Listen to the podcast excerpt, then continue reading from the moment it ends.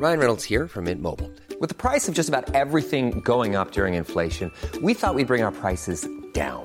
So to help us, we brought in a reverse auctioneer, which is apparently a thing. Mint Mobile unlimited premium wireless. Ready to get 30, 30, bit to get 30, bit to get 20, 20, 20, bit to get 20, 20, bit to get 15, 15, 15, 15 just 15 bucks a month. So, Give it a try at mintmobile.com slash switch. $45 upfront for three months plus taxes and fees. Promo for new customers for limited time. Unlimited more than 40 gigabytes per month. Slows. Full terms at mintmobile.com. Siete de cada diez personas experimentan por lo menos una vez en su vida el síndrome del impostor.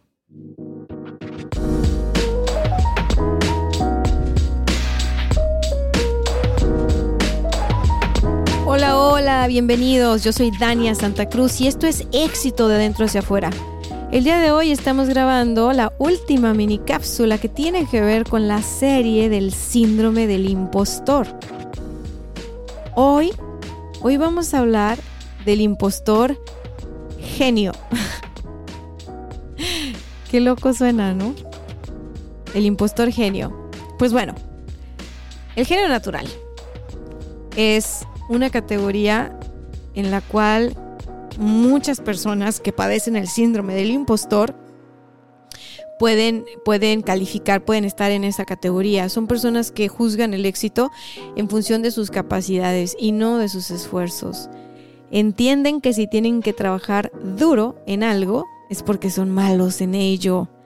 Creen que tienen que hacer todo bien a la primera y cuando no son capaces de hacer algo rápidamente, se estresan. ¿Qué tal te ha pasado? Finalmente, tienen expectativas altas en cuanto a resultados como el perfeccionista. Se parece un poquitín a ese, ¿no? Ahora, si tú quieres saber si eres un impostor genio natural, aquí te van las tres, las tres preguntas y vamos a ver cómo te autoevalúas. Este episodio va a ser un poco más corto porque ya te he platicado en los otros.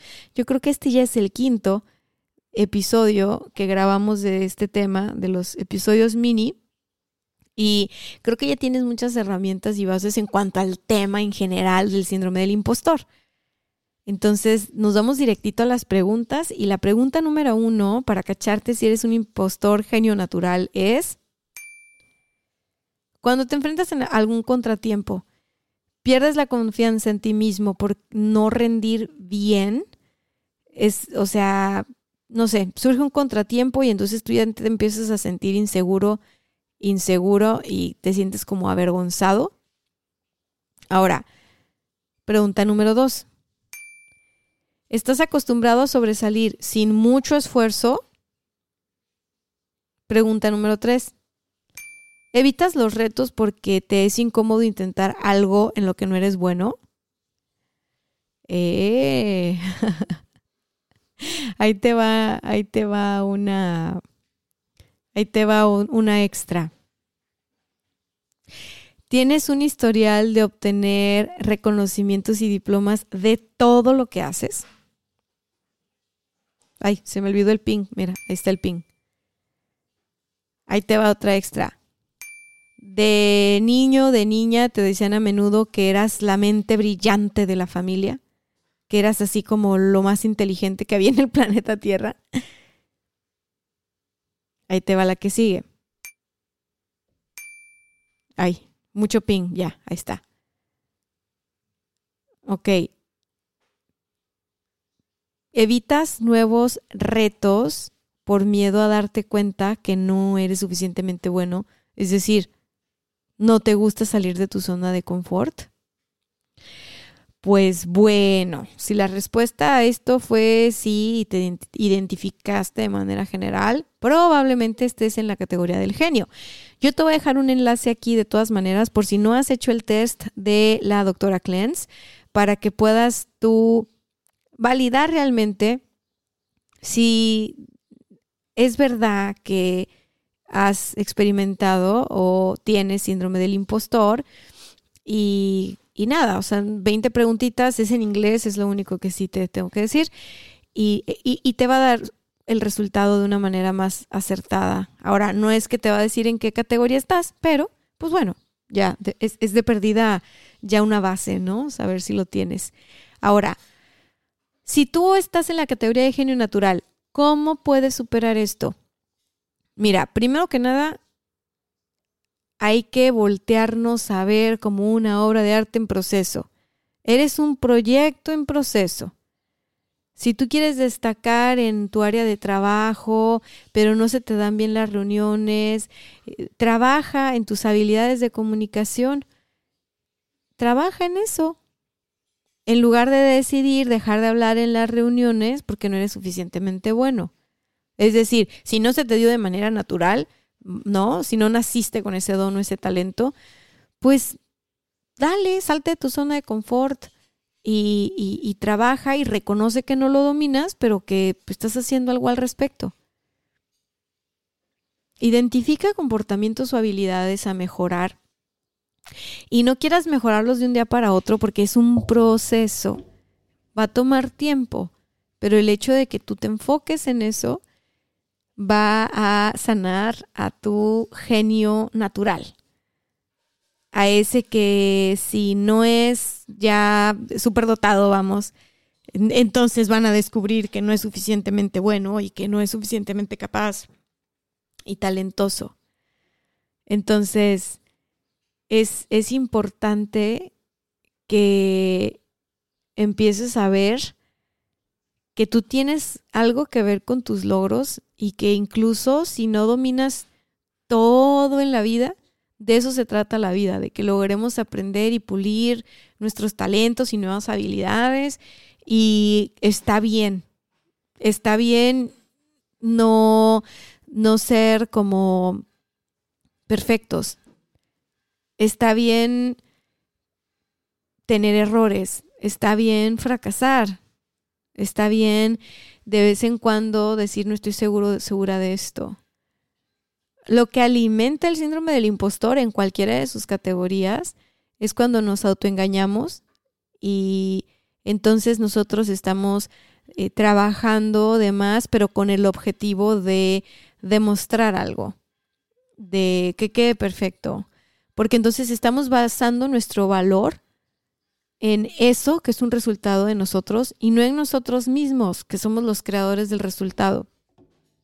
Hace sentido, ¿no? Ahora,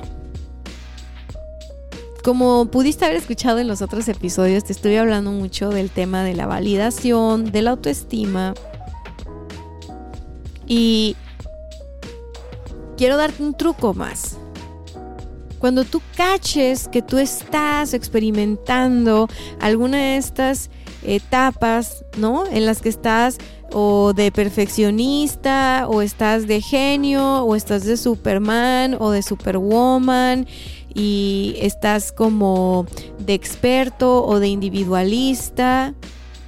Cáchate y di en voz alta. A ver, a ver, a ver, este es el síndrome del impostor. Este no soy yo. ¿Ok? Cometer errores no te hace un farsante. No saberlo todo en la vida no te hace un farsante. No ser genio, no ser Hércules, no te hace un farsante. Claro que no. Ninguno de nosotros sabe de bien a bien qué estamos haciendo. Ninguno de nosotros domina las cosas al 100%, porque todos somos una obra de arte en proceso. Todos estamos formándonos con el día a día. Así que bueno, si tú como yo has experimentado el síndrome del impostor y has sufrido por el síndrome del impostor, llegó la hora de que lo convirtamos en un regalo. ¿Ok? Recuerda que no eres la única persona que pasa por eso. Recuerda que esa sensación de aislamiento y vergüenza que uno siente por tener el síndrome del impostor se va disminuyendo cuando conectamos y compartimos con otras personas que también se sienten así. Así que aprovecha esto como impulso y si eres del club de los impostores que ya se armó por este por esta serie de mini episodios que me aventé. Y pues bueno, manifiéstate, salúdame ahí en Instagram, en Facebook, dime coach, yo soy del Club de los Impostores y vamos a hacer algo al respecto porque, mira, algo que a mí me gusta de las personas que tienen síndrome del impostor o algo que yo reconozco como una virtud es que eh, las personas con síndrome del impostor, es verdad, no nos sentimos suficientemente capaces o suficientemente valiosos cuando estamos dominados por el síndrome. Nos importan mucho los demás, nos importa mucho los demás, el bienestar de los demás, qué van a pensar los demás, cómo se van a sentir los demás, nos importa demasiado. Y con el tiempo, si logramos que ya esto no nos domine, en realidad nos puede servir para convertirnos en buenas personas, en personas más empáticas, en personas, pues sí, que efectivamente se preocupan por los demás, pero desde un lugar de sana eh, restricción, de autoestima en su lugar, desde un lugar de te quiero y soy compasivo y soy compasiva. Y no desde un lugar de me siento menos, no soy suficiente, no soy tan capaz, tengo que esforzarme más, tengo que echarle ganas, ¿no? Entonces, está, interesante cómo le podemos dar la vuelta. O sea, yo escuchaba por ahí a un, a un cabalista que decía que cuando tú tienes una entrevista de trabajo, tú lanzas una vacante, tú tienes que se te presenta un narcisista y el narcisista se vende súper bien. O sea, Normalmente vas a contratar al narcisista sin darte cuenta que es narcisista porque se vende súper bien. Porque a diferencia de las personas con síndrome del impostor, el narcisista cree, jura y perjura que es la última Coca-Cola del desierto. Súper se adora, súper se adula, súper está convencido, convencida de que es lo mejor que le pudo haber pasado a este planeta y cuando ellos te dicen sus fortalezas y se están vendiendo, ellos de verdad las creen. Y a lo mejor su fortaleza está en un 3, pero ellos juran que su fortaleza está en un 10. O sea, así. ¿Y qué pasa con esas personas? Pues bueno, estas personas mal integradas o no trabajadas pueden ser altamente tóxicas y dañinas.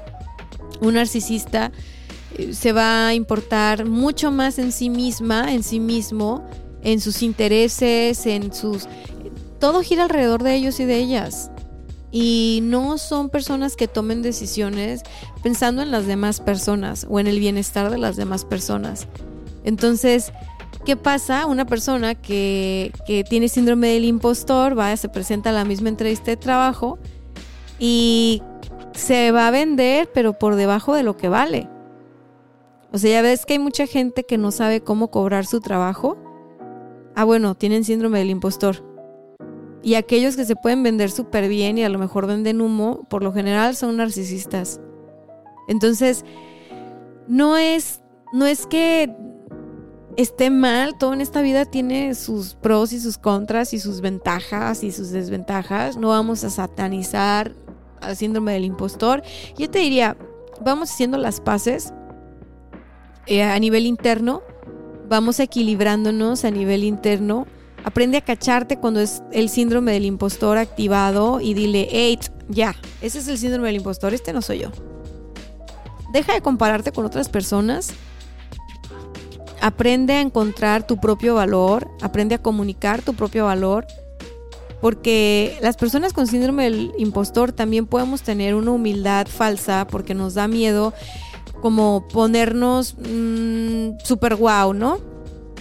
Como que nos gusta que los demás digan, mira, qué pro eres, pero nos da mucho miedo ponernos como alguien super pro.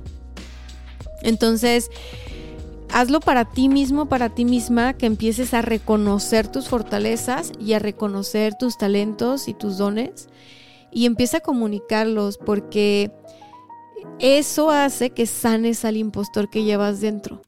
Cuando dices, sí, es verdad, yo soy bueno para esto, sí, es verdad, yo soy bueno para aquello, no es que vas a andar de presumido ni de presumida, simplemente estás tomando conciencia de algo que es real en ti. Y, y, eso te va a ayudar a conectar con tu, con tu talento y con tu fuerza. Eso va a ser súper importante, súper, súper importante. Ahora, cuando una persona llega y te felicita y te dice, oye, qué bueno te quedó esto, qué rica está la comida, oye, qué guapo te ves hoy, qué guapa te ves hoy, eh, oye, me encantó tu no sé qué, bla, bla, bla. Simple y sencillamente, gracias. Muchas gracias. Gracias por esto que me dices. Lo recibo con mucho cariño. Gracias por esto y aquello. Sin buscar darle explicación, sin buscar decir, ay, X no es para tanto, ay, no sé qué. Porque cuando tú sigues haciendo eso, sigues alimentando al impostor que llevas dentro. Cuando tú dices, no es para tanto, no es suficiente, no es lo suficientemente bueno, está X, eh, la verdad la vez pasada me quedó mejor que esta, tú sigues alimentando tus inseguridades, sigues alimentando al impostor que está conduciendo tu vida y sigues estando prisionero o prisionera de ti misma. Y mi vida, esa no es vida.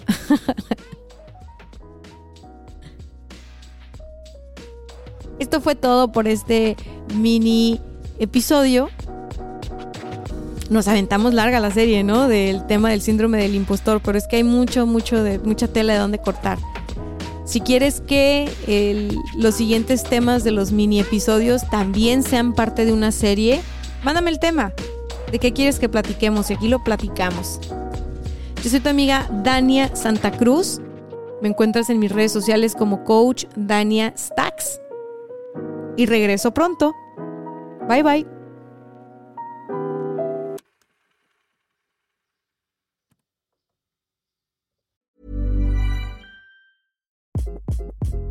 Hi, this is Craig Robinson from Ways to Win, and support for this podcast comes from Invesco QQQ, the official ETF of the NCAA. The future isn't scary. Not realizing its potential, however, could be. Just like on the recruiting trail, I've seen potential come in many forms as a coach. Learn more at Invesco.com slash QQQ. Let's rethink possibility. Investco Distributors, Inc.